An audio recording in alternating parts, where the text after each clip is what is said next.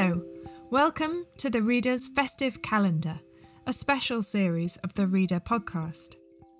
Every day this December, we will be sharing a seasonal poem read by one of our staff or volunteers.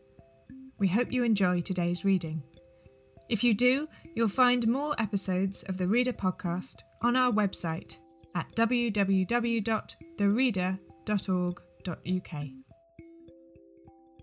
Today's poem is an extract from The Prelude by William Wordsworth, and it's read by Andrew Forster, who works for The Reader. An extract from The Prelude by William Wordsworth. And in the frosty season, when the sun was set and visible for many a mile the cottage windows through the twilight blazed. I heeded not the summons. Happy time it was indeed for all of us. To me, it was a time of rapture. Clear and loud, the village clock told six. I wheeled about, proud and exulting, like an untired horse that cares not for its home.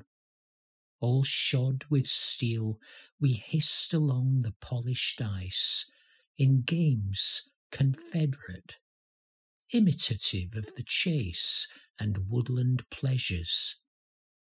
The resounding horn, the pack loud bellowing, and the hunted hare. So through the darkness and the cold we flew, and not a voice was idle. With the din, meanwhile, the precipices rang aloud. The leafless trees and every icy crag tinkled like iron, while the distant hills into the tumult sent an alien sound of melancholy, not unnoticed while the stars eastward were sparkling clear, and in the west the orange sky of evening died away.